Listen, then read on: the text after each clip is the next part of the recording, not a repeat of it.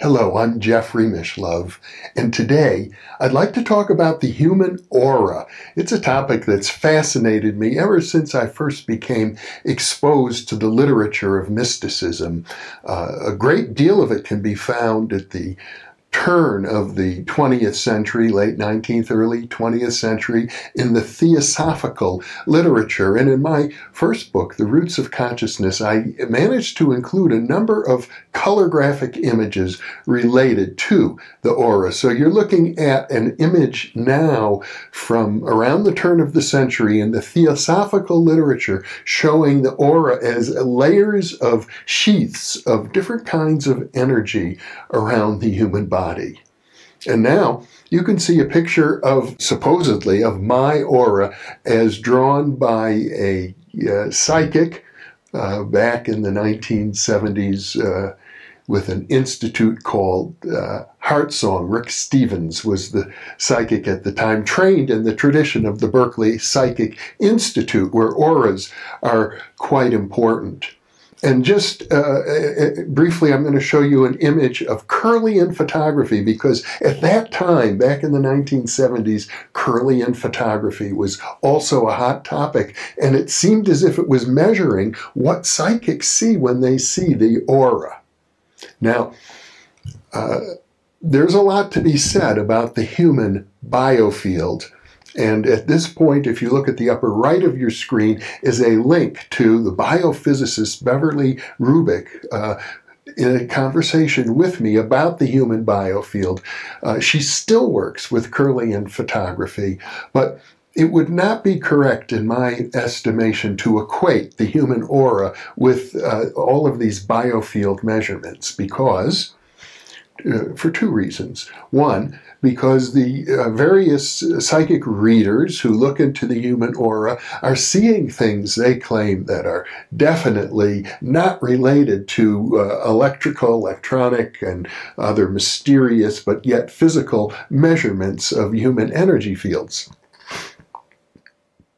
What these psychics claim to see are uh, past lives, spirit guides, and sometimes even insignias of different kinds relating to one's spiritual merit.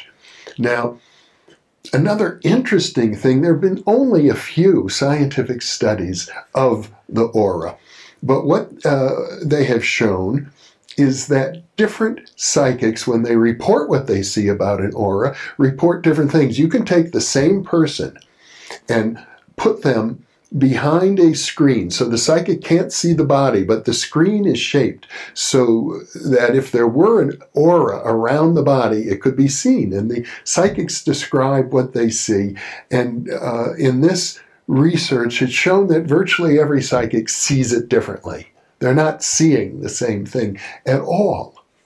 Now, because of this data, I hypothesized some time ago that what's really going on is what we call synesthesia. Synesthesia. Synesthesia is when the mind takes the uh, perceptual input from one sense and displays it in your inner mental sensorium as a display you normally associate with a different sensory system. For example, some people see music, and uh, other people might uh, hear colors it's an unusual quality of the human brain. And, and if you're getting actual input from extrasensory perception, your mind might display it as well as a, a visual image in your inner mental sensorium. So that's where I thought about the issue of auras for many years. But recently, I had a video conversation with uh, one of the finest parapsychology researchers alive today, Dr. Edwin May, a physicist who I've known back since the 1970s. And he was in charge uh, for many years of government research. Uh, sponsored by military intelligence and the CIA into remote viewing. And he reported to me, and it's on this video that I'm linking uh, to this video, in the uh, it's called Correlates of Anomalous Perception, and he expresses his hypothesis based on informal observations of the best remote viewers he has worked with, and actually not just informal, but extensive testing has shown him so far with a handful of the very best remote viewers, they score high on synesthesia. So Ed hypothesizes and hopes to do more research to validate this uh, speculation that individuals could be tested for synesthesia. That we uh, know how to do. And then those individuals might also turn out, because of the way their brain is wired, for all we know, uh, they may turn out to be uh, excellent remote viewers and psychic readers, etc., etc.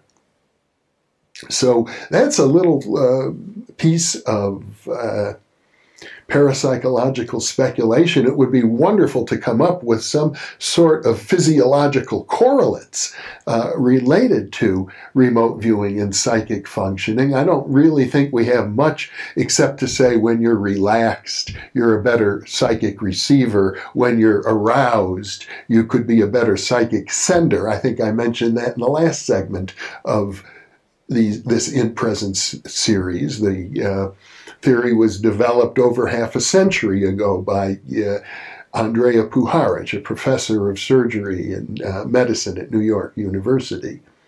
So that's something to think about. Uh, I expect that uh, in the future we will be able to come up with more physiological data related to psychic functioning. And I'll let you ponder that, and thank you for being with me.